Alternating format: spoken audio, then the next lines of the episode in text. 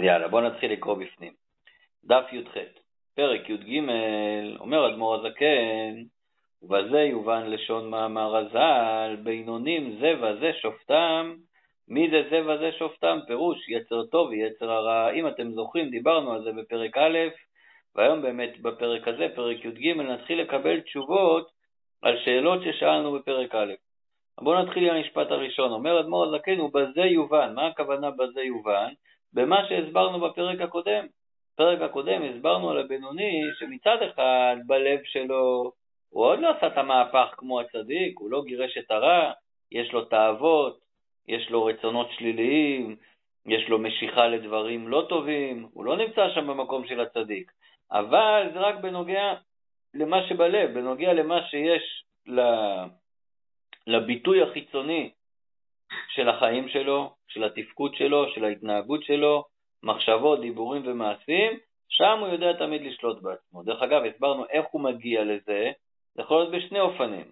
יכול להגיע לזה מתוך קבלת עול, שהוא פשוט מקבל על עצמו לעשות מה שהקדוש ברוך הוא אומר, אבל הסברנו יותר עמוק, וזה יתחבר גם לפרק הזה, שבזמן התפילה הוא כן מצליח להפוך את עצמו. בזמן התפילה, בזכות העזרה המיוחדת, שבזמן התפילה יש מוחין דגדלות, יש הערה מיוחדת בעולמות העליונים, הוא כן מצליח להגיע לאהבה בדרגה מאוד גבוהה, וכן קצת לגרש את הרע. אחרי התפילה הוא חוזר, אבל הרושם שנשאר לו מזה במשך כל היום, זה עוזר לו להחזיק מעמד, וזה עוזר לו להתנהג בצורה הנכונה. לפי זה, עכשיו אומר אדמו"ר הזקן, נבין למה חז"ל אמרו זה וזה שופטן על שני היצרים שלו, יצר טוב ויצר הרע, לא אמרו זה וזה מושלם. לפי הפשט, אם לא היינו לומדים טניה, היינו חושבים שזה הולך ככה. צדיק, יצר הטוב שולט עליו. רשע, יצר הרע שולט עליו. הבינוני, שניהם שולטים עליו. פעם יצר הטוב שולט עליו, ופעם יצר הרע שולט עליו. אבל לפי התניא אי אפשר להסביר את זה. למה? כי אדמו"ר הזקן הסביר כבר בפרק הראשון, והוא הביא לסימוכין מהגמרא, שאם בן אדם עבר אפילו עבירה אחת, הוא כבר נקרא רשע. והבינוני, אמרנו בפרק הקודם, אין עליו שם רשע אפילו שעה אחת, הוא אף פעם לא נקרא רשע. זאת אומרת שאף פעם אין אצלו מצב שיצר הרע שולט עליו. שימו לב, לא בלב, שאין מצב שיצר הרע שולט עליו במעשים שלו, בדיבורים שלו ובהתנהגות שלו. לכן זה לא נקרא שזה וזה מושלן אצלו, כי אין מצב שיצר הרע מושל עליו. זה וזה שופטן. מה ההבדל בין שופט למושל? יש הבדל מאוד גדול. מושל הוא בעל הבית, מושל קובע מה עושים. שופט הוא לא בעל הבית, למה? בדיוק עכשיו אנחנו לומדים ברמב"ם, בהלכות של אה, סנהדרין, מי שלומד איתנו פרק אחד ליום, איך מתבצע כל העניין של אה, בתי דינים וכולי. אז בית דין הכי קטן שיש זה שלושה אנשים, לא שני אנשים, שלושה, כי אם זה שניים, אחד יגיד דעה אחת והשני יגיד דעה שנייה, ואיך הם יבואו להכרעה? התורה לא רוצה שאחד יתפשר על הדעה שלו, כל אחד צריך עם האמת שלו עד הסוף. אז איך בכל זאת הם יבואו להכרעה? עד שיבוא הכתוב השלישי ויכריע ביניהם, יהיה דיין שלישי שהוא יכריע ביניהם.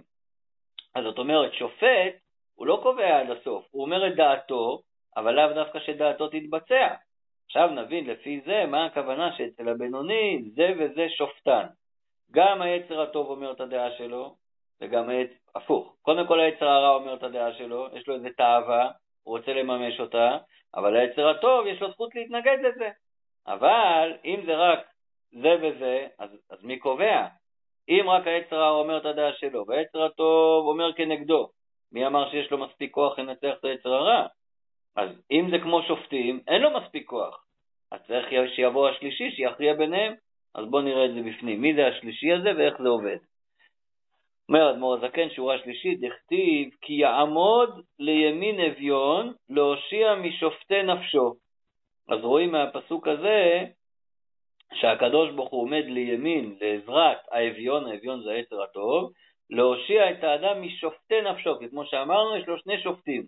ולא אמרו זה וזה מושלים חס ושלום, כי, כי כשיש איזו שליטה בממשלה ליצר הרע בעיר קטנה, אפילו לפי שעה קלה, אם נגיד שיצר הרע יש לו שליטה על הבן אדם אפילו שעה אחת, אז הוא כבר לא בינוני. בינוני אמרנו שאין ליצר הרע שליטה על הבן אדם, הוא כל הזמן מצליח להתגבר עליו. אפילו לפי שעה קלה, אם היה לו, נקרא רשע באותה שעה. אלא מה היצר הרע? הוא לא מושל, מה שאמרנו קודם על פה אנחנו קוראים עכשיו בפנים, אלא יצר הרע אינו רק על דרך משל כמו שופט ודיין האומר דעתו במשפט. היצר רק אומר את דעתו, אבל הוא לא קובע לבן אדם עדיין אם הוא יעשה את זה או לא. ואף על פי כן, אף על פי שיצר הרע אמר את דעתו, כמו שופט שאף על פי שהוא אמר את דעתו בדין, ואף על פי כן יכול להיות שלא יהיה פסק הלכה כך למעשה. למה? מפני שיש עוד שופט ודיין החולק עליו. אז אם זה אחד כנגד אחד, אין פה החלטה עדיין, אין פה הכרעה. אז באמת לפי מה הבן אדם ילך בשלב הזה? ולפי השלב הזה באמת אין פה יתרון לאף אחד מהצדדים, ככה משמע. אז איך באמת הבן אדם יבחר בדרך הנכונה? וזה באמת הנקודת מפתח. הבן אדם שומע את הדעה של היצר הרע, שומע את הדעה של היצר הטוב, אבל עכשיו הבן אדם צריך להחליט. בסופו של דבר זה לא כל כך כתוב בתניא העניין הזה, זה מובא יותר בחסידות במקומות אחרים, אבל גם זה תמיד לא כתוב בצורה כזאת ברורה, אבל יש את הנפש השכלית, את השכל של הבן אדם, את כוח הבחירה של הבן אדם. בסופו של דבר, אחרי שהבן אדם, יש לו שתי דעות בראש, תכף נראה שאחת בלב ואחת בראש, יש לו צד אחד שמושך אותו כרגע לעשות משהו לא טוב, וצד אחד שמושך אותו לכיוון הכן טוב, בסופו של דבר הבן אדם בוחר למי להקשיב. אלא מה, תכף נראה, כמו שאמרנו בהתחלה, שהקדוש ברוך הוא עוזר לו לעשות את הבחירה בצורה הנכונה. בואו נראה את זה בפנים. ואף על פי כן יכול להיות שלא יהיה פסק הלכה כך למעשה, מפני שיש עוד שופט ודיין החולק עליו, וצריך להכריע ביניהם, וההלכה כדברי המכריע. תכף נראה בפנים איך זה עובד. אז עכשיו אדמו"ר הזקן מסביר מה שאמרנו בעל פה, מסביר איך זה עובד מבחינת היצר טוב ויצר הרע. אולי אני אדייק משהו שנראה אותו בהמשך. פה בפרק הזה, בשלב הזה, לא כל כך מדברים על אה, מעשים טובים או התנהגות נכונה או לא, כי זה לכאורה הבינוני אין לו בעיה עם זה. בנוגע להתנהג בצורה הנכונה, לפי רצון השם, ולא לסטות מהכוונה העליונה, בנוגע לזה הבינוני די מסודר. וגם בנוגע לדיבורים. איפה הקושי שלו? הקושי זה במחשבות. וזה כולנו חווים ביום-יום, שלשלוט על עצמי ולא לדבר שטויות מול אנשים אחרים, אני מסוגל לשלוט על עצמי, לא נעים לי מהם גם.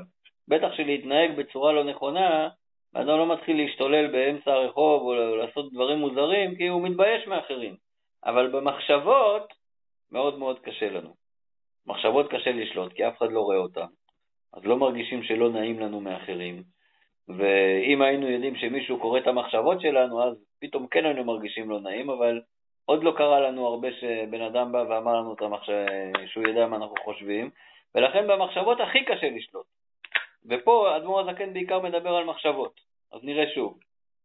כך היצר הרע אומר דעתו בחלל השמאלי שבלב, ששם יש את התאוות ואת הכעס ואת הגאווה, אז עולה לבן אדם מחשבה שהוא עכשיו צריך לעשות, ללכת בעקבות התאוות שלו וכולי.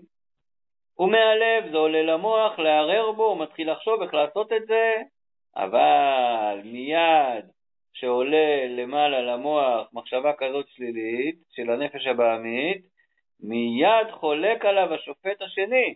מי זה השופט השני? שהוא הנפש האלוקית שבמוח המתפשט בחלל הימני שבלב, מכל משכן היצר הטוב.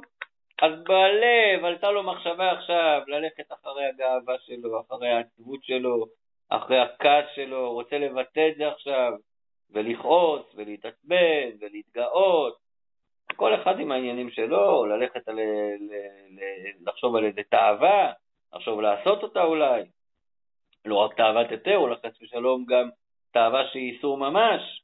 אבל איך שזה עולה, אז הנפש האלוקית גם מתעוררת ואומרת לבן אדם, לא, זה לא מתאים לעשות את זה. אז עכשיו, אה, מי מנצח שם? מי גובר שם? או יותר נכון, השאלה שלנו היא, איך מעכשיו נדע מה לעשות נכון, כדי שאנחנו נתגבר שם, שהנפש האלוקית תתגבר. זה אומר אדמו"ר הזקן, והלכה כדברי המכריע. ומי זה המכריע הזה? אז אמרתי קודם שהמכריע אמרתי קודם שהמכריע זה כוח הבחירה של הבן אדם. זה שבן אדם יש לו את כוח הבחירה ויכולת הבחירה, זה ההכרעה. אבל פה אדמו"ר הזקן אומר, לא. תכף נראה איך זה משתלב ביחד שני הפירושים האלה. והלכה כדברי המכריע, מי זה המכריע? הוא הקדוש ברוך הוא, העוזרו ליצר הטוב. הלכה כדברי המכריע, הוא הקדוש ברוך הוא, העוזרו ליצר הטוב. וכמאמר הז"ל, אלמלא הקדוש ברוך הוא עוזרו, אין יכול לו. זאת אומרת, בשביל שבן אדם יצליח להשתמש בכוח הבחירה שלו כמו שצריך, הוא צריך את העזרה של הקדוש ברוך הוא. זה נכון שכוח הבחירה זה הכלי כדי שהוא יקבל את העזרה של הקדוש ברוך הוא. מה הכוונה זה הכלי כדי שהוא יקבל את העזרה של הקדוש ברוך הוא? אז יש לנו הלכה מעניינת, אה, אולי פעם דיברנו על זה, זה כתוב בפרשת משפטים, שם כתוב כי תראה חמור שונאך, רובץ תחת מסעו, וחדלת מעזוב לו, עזוב תעזוב עמו. מה ההלכה הזאת אומרת? מה הפסוק הזה אומר לנו? מה למדו מזה להלכה? אם בן אדם הולך אה, בדרך ורואה פתאום חמור של חבר שלו, והחמור הזה רובץ תחת מסעו, כבד עליו כל המסע שיש עליו, והוא נפל. עכשיו, לא רק אם זה חבר שלו, אם זה גם השונא שלו, כי תראה חמור שונאך, הוא רואה חמור של השונא שלו, שרובץ תחת מסעו, שלא מסוגל, הוא נפל, מרוב שהוא העמיס אותו יותר מדי בסחורה או בכל דבר במה שהוא העמיס אותו. היום אולי יותר מתאים להגיד שהוא ראה איזה טנדר עם פאנצ'ר של השונא שלו, ועכשיו הוא צריך לעזור לו. קודם כל התורה מלמדת אותנו שגם אם זה שונא שלך, ואדרבה, דווקא לשונא שלך, צריך לעזור לו. עזוב תעזוב עמו. אתה מחויב לעזור לו. אתה רואה אותו בדרך שהוא נפל, תדע שאתה עכשיו מחויב לעזור לו. אבל פה יכולה להיות איזושהי בעיה. מה הבעיה שיכולה להיות? אולי אותו חבר יראה שאתה באת, והוא יודע שאתה מחויב לעזור לו, אז מה הוא יעשה? יושב על הספסל, רגל על רגל, ויגיד לך בבקשה, תתחיל לעזור, אתה מצווה לעזור לי, אז אני מבקש שתעזור לי עכשיו. מצב כזה, אומרת התורה, אתה לא צריך לעזור לו. למה? כי כתוב עזוב תעזוב עמו, אתה צריך לעזור לו אם הוא עובד. אם הוא לא מוכן לעזור גם כן, אז אתה גם כן לא צריך לעזור לו. מכאן לומדים שלמי אתה צריך לעזור? למי שמוכן להתאמץ. למי אתה צריך לעזור? למי שעוזר לעצמו. אז מכאן דורשים לעניין שמה שלמדנו פה עכשיו. למי הקדוש ברוך הוא עוזר? למי שעוזר לעצמו. למי הקדוש ברוך הוא עוזר? למי שמוכן להתאמץ. זה לא חוכמה שבן אדם יושב רגל על רגל ויגיד הקדוש ברוך הוא יעשה הכל בשבילי. אם זה היה ככה, אז השאלה הייתה, למה בכלל, אה, אם תמיד עולה מחשבה לא טובה מהיצר הרע, ועולה מחשבה טובה מהיצר הטוב, והקדוש ברוך הוא עוזרו, אז למה לא תמיד אנחנו מנצחים את היצר הרע? אבל אנחנו יודעים שהרבה פעמים באות לנו מחשבות לא טובות, מחשבות שליליות. אנחנו רוצים להוציא אותן מהראש ואנחנו לא מצליחים. רגע, אבל אם צד אחד רוצה את המחשבות, היצר הרע, צד אחד לא רוצה, היצר הטוב, והקדוש ברוך הוא עוזרו, אז צריך תמיד שננצח. בפועל אנחנו לא כולנו בינונים ולא כולנו מנצחים, אז איך זה מסתדר? מסתדר לפי מה שאמרנו עכשיו. הקדוש ברוך הוא עוזרו, אבל למי הוא עוזרו? למי שמנצל את הכוח שהוא קיבל לבחור, למי שרוצה, למי שמנסה לעבוד. בואו נקרא את זה שוב.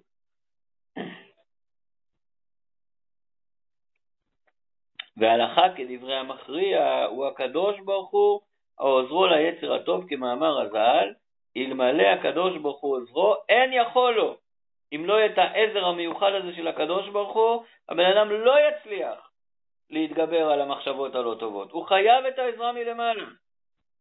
רגע, רגע, למה הוא חייב את העזרה מלמעלה? הרי מה אנחנו אמרנו בפרק הקודם? שמעט מן האור דוחה הרבה מן החושך. ואמרנו, המחשבות של הקדושה זה אור, מחשבות של הקליפה זה חושך, אז תכניס מחשבה של קדושה, והקדושה תגרש את החושך החוצה. אז למה הוא צריך את העזרה המיוחדת? אז בואו נראה מה אומר אדמו"ר הזקן.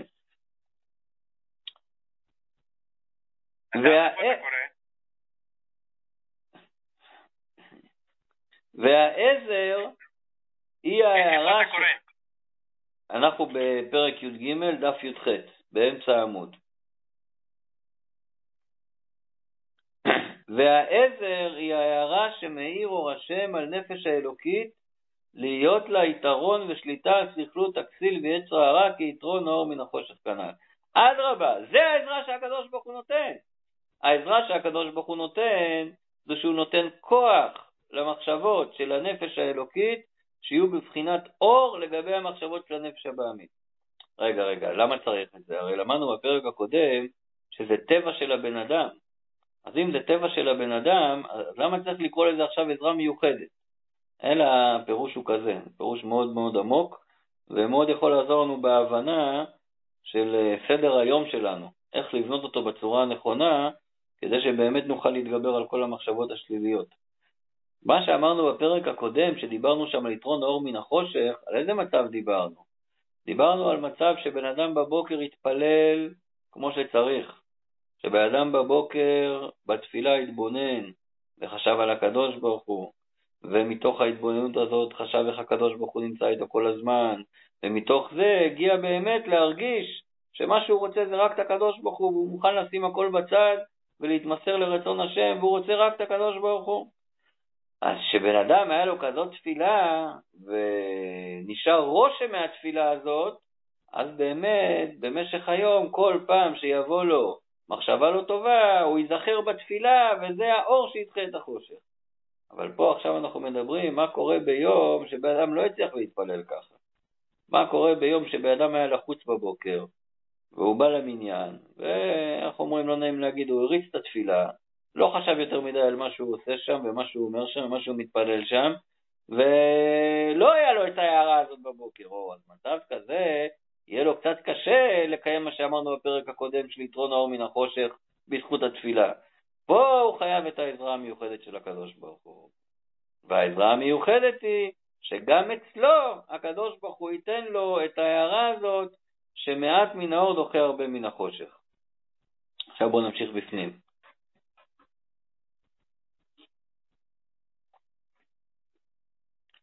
אך מאחר שהרע שבחלל השמאלי בבינוני הוא בתוקפו כתולדתו להתאבות אהבה לכל תענוגי עולם הזה, ולא נתבטל במיעוט לגבי הטוב, ולא נדחה ממקומו כלל, רק שאין לו שליטה או ממשלה להתפשט באברי הגוף, מפני הקדוש ברוך הוא עומד לימין אביון, ועוזר ומאיר לנפש האלוקית, לכן נקרא כרשע. אנחנו אמרנו בתחילת פרק א', שבאדם צריך לראות את עצמו כרשע. ושאלנו איך זה מסתדר, כי מקום אחד כתוב אל תהי רשע בפני עצמך, מקום אחר כתוב שכן תראה את עצמך כרשע. אז עכשיו אנחנו נוכל להבין את זה, מה בעצם אמרנו שם בפרק א', רק בואו נסכם מה שאנחנו אומרים פה. הבינוני, אף על פי שבצד התפקודי שלו, ההתנהגותי שלו, הוא הגיע לשלמות שלו, ואין לו שם בעיות בהתנהגות שלו, שם הוא מתנהג בצורה הנכונה, מדבר בצורה הנכונה, מצליח גם במחשבות לחשוב מה שצריך, אף על פי כן, עדיין יש לו רע בלב. את הרע שבלב שלו הוא לא גירש החוצה, שלא יתבלבל, הוא לא צדיק. הוא לא הצליח, נכון, אולי בתפילה הוא קצת הרגיש את זה, אבל במשך היום, רוב הזמן, את הרע הוא לא מצליח לגרש. ולכן אומרים לו, כיוון שלא הצלחת לגרש את הרע לגמרי, כיוון שלא הצלחת לבטל את הרע, גם לא ביטול ברוב כמו שלמדנו בפרק י', כיוון שהרע עדיין נמצא שם, כיוון שאין לך שליטה מלאה על הרע, רק מה, אתה שומר שהוא לא יתבטא, באיברים של הגוף, הוא לא יתבטא בהתנהגות וכולי. אז בגלל זה אתה בינוני, אבל את הרע לא גירשת, ולכן איך הבן אדם צריך לראות את עצמו? כרשע. לא רשע ממש, מה הכוונה כרשע? בן אדם הבינוני תמיד, תמיד צריך לזכור שעדיין יש לו אגו, ועדיין יש לו גאווה, ועדיין יש לו ישות, ועדיין הוא יכול ליפול לכעס, ועצלות, ועצבות, וכל המידות הרעות שדיברנו בפרק א'. עדיין הוא יכול ליפול לזה, ולכן שלא יחשוב שהוא כבר צדיק, אלא תמיד יראה את עצמו כרשע. זאת אומרת, בוודאי שלא הכוונה שבאדם מסתובב ויחשוב איזה רשע אני ואיזה גרוע אני. א', זה לא האמת,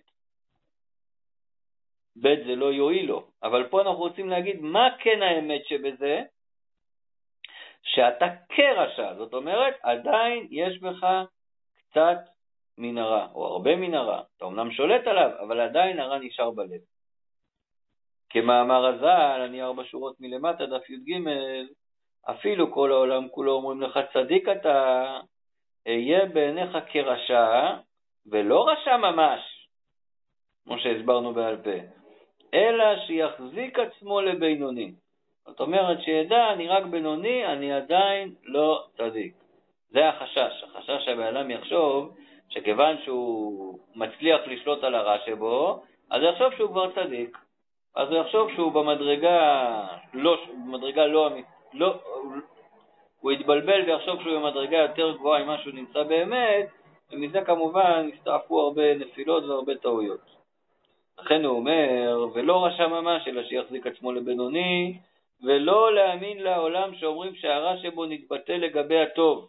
לא להאמין לאנשים שאומרים לו, הנה אתה מתנהג בצורה כל כך טובה, רואים עליך שאתה כל הזמן לומד, רואים עליך שאתה כל הזמן גומל חסדים, רואים עליך איך אתה מתפלל, ולכן הוא יחשוב שהוא כבר נהיה צדיק, אומרים לו לא, אל תאמין לעולם שאומרים לך את זה, גם אל תאמין לעצמך אם אתה כבר חושב את זה. תבדוק טוב טוב מה יש לך בלב, ואם בלב שלך עדיין יכולות לעלות שם מחשבות שליליות, אז תדע שאתה לא צדיק, אתה רק בינוני, אבל תראה את עצמך כרשע, זאת אומרת, תזכור תמיד את הרע שיש בך. נקרא את זה בפנים. ולא להאמין לעולם שאומרים שהרע שבו נתבטא לגבי הטוב, שזו מדרגת צדיק. אלא יהיה בעיניו כאילו מהותו ועצמותו של הרע הוא בתוקפו ובגבורתו בחלל השמאלי כתולדתו, ולא חלף והלך ממנו מאומה. שיזכור תמיד שהרע נמצא בו ולא יחשוב לרגע אחד שזה הלך. כי אם הוא יחשוב לרגע אחד שזה הלך, אז הוא יוריד את ה... זה כמו חייל בצבא, שלרגע אחד הוא מפסיק לשמור, ואם הוא יפסיק לשמור, אז ישר יצר הרע ינצל את זה וידע איך להשתלט עליו. לכן, כיוון שהוא לא במדרגת צדיק, הוא צריך תמיד לזכור שיש בו עדיין את הרע הזה, ולהיות תמיד בהיקון, שהנה הרע הזה רוצה להשתלט ממנו, להשתלט עליו. אלא הוא צריך לדעת שמהותו ועצמותו של הרע, הכוונה, המידות הרעות שיש לו בלב, הם עדיין בתוקפן ובגבורתן. נכון, הוא מצליח להשתלט עליהן, אבל הן עדיין קיימות שם. הן יושבות בחלל השמאלי כתולדתו, ולא חלף והלך ממנו מאומה, ויותר מזה, ואדרבה, לא רק שזה לא הולך ונחלש עם הזמן, אלא אדרבה, נתחזק יותר בהמשך הזמן שנשתמש בו הרבה באכילה ושתייה ושאר ענייני עולם הזה. זה קצת מבהיל מה שאדמו"ר הזקן אומר פה, הוא אומר, זה קצת אה, קשה לשמוע את זה, בן אדם עובד על עצמו, יכול להיות שעובד על עצמו שנים, עובד על עצמו עשרים שנה, אה, לומד טניה, מתפלל באבוידה, מתעמת, עושה הכל כמו שצריך, אה, אוכל בקדושה, אומרים לו, נכון, אבל אם אתה לא צדיק, הנפש הבמית שלך לא נחלשה, ואם היא לא נחלשה, לא רק שהיא לא נחלשה, היא הלכה והתחזקה כל הזמן. מה זאת אומרת? אבל הבן אדם כן מרגיש שהוא מתקדם בחיים, כן מרגיש שיש לו פחות תאוות היום, כן מרגיש שהוא אוכל יותר בקדושה, שהוא מתנהג יותר בקדושה.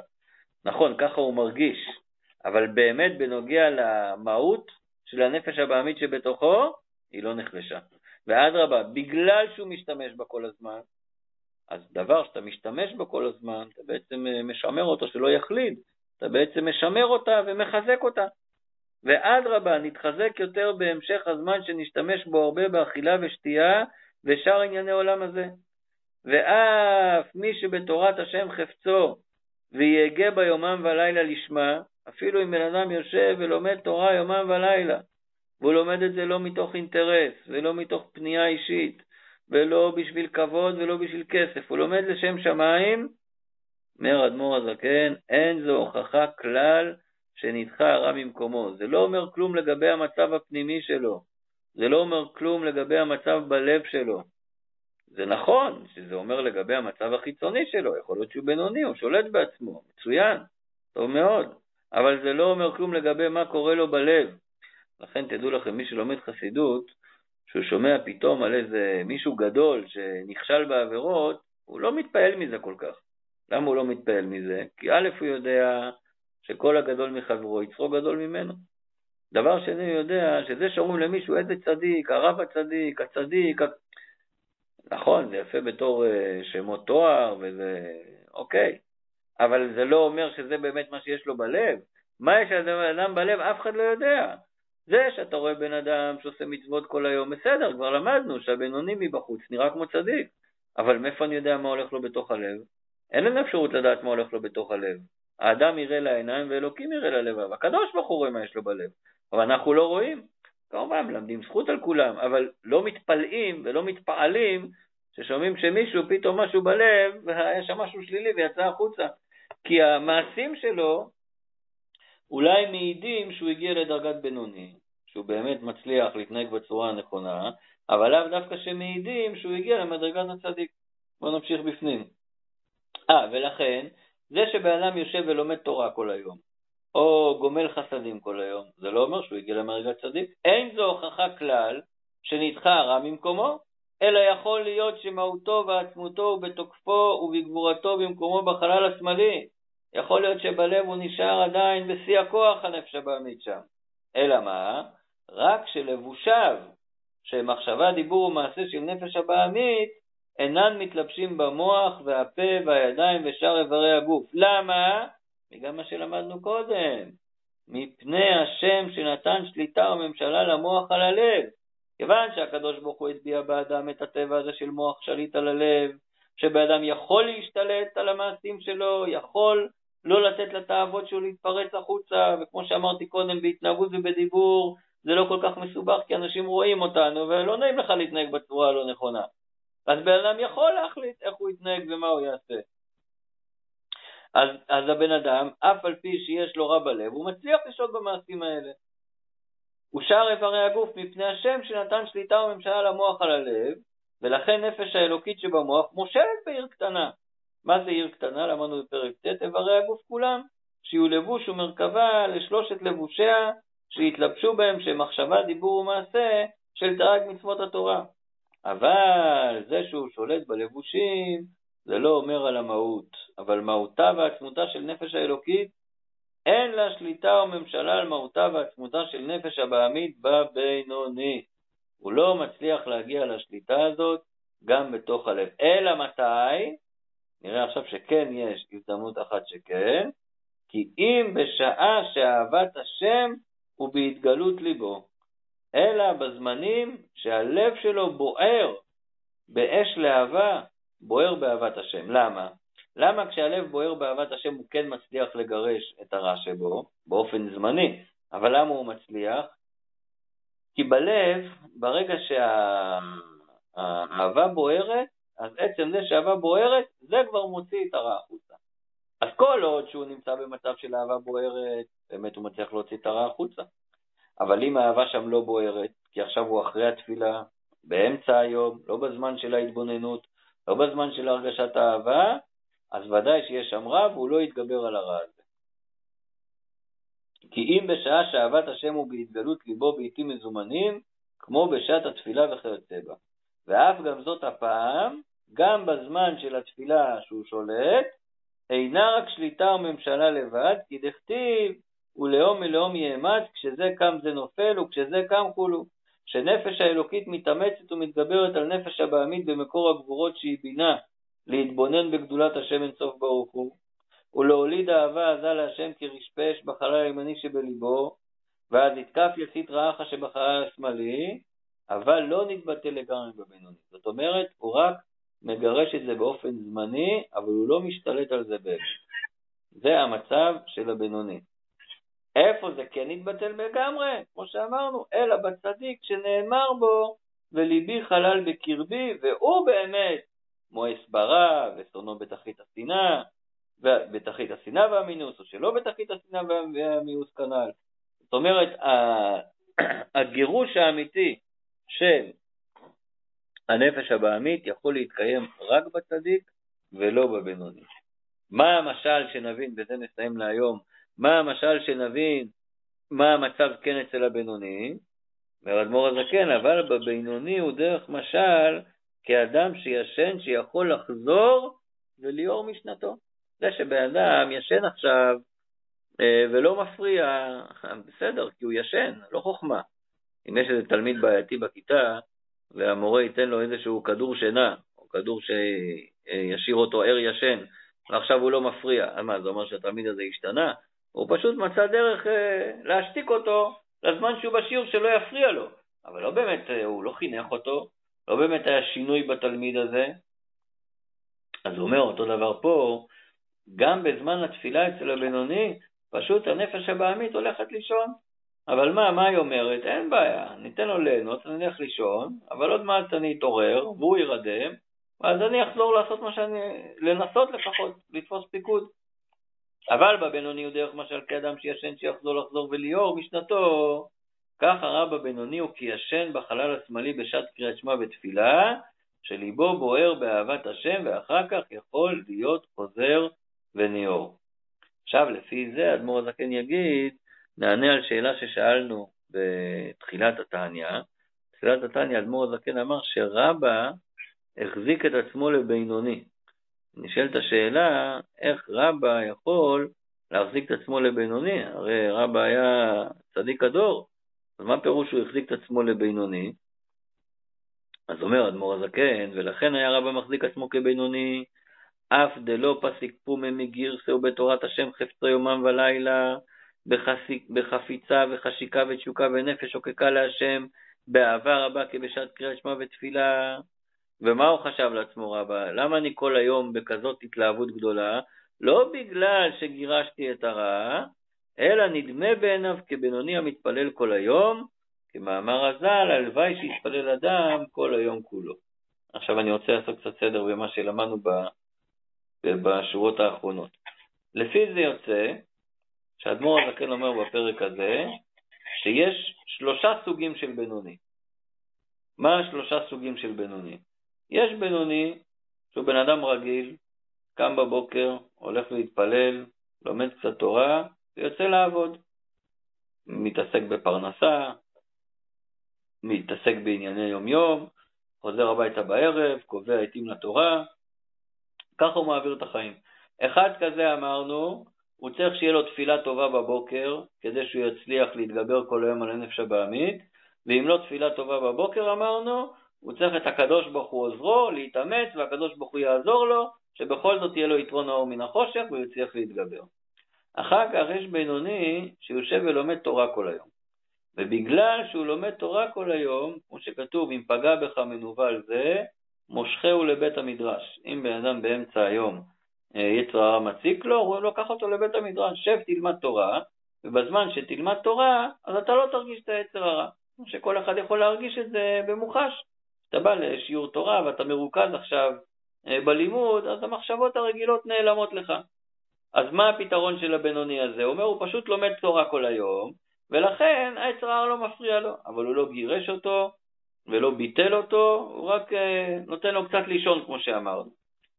עכשיו, יש בינוני בדרגה עוד יותר גבוהה, שהוא הלוואי היה מתפלל אדם כל היום. הוא כאילו כל היום בתפילה. מה הכוונה? אמרנו שהבינוני בתפילה, הוא כן מצליח יותר להתקרב למדרגה של הצדיק, כי מצד האהבה כרשפה אש, הוא דוחה את היצר הרע החוצה.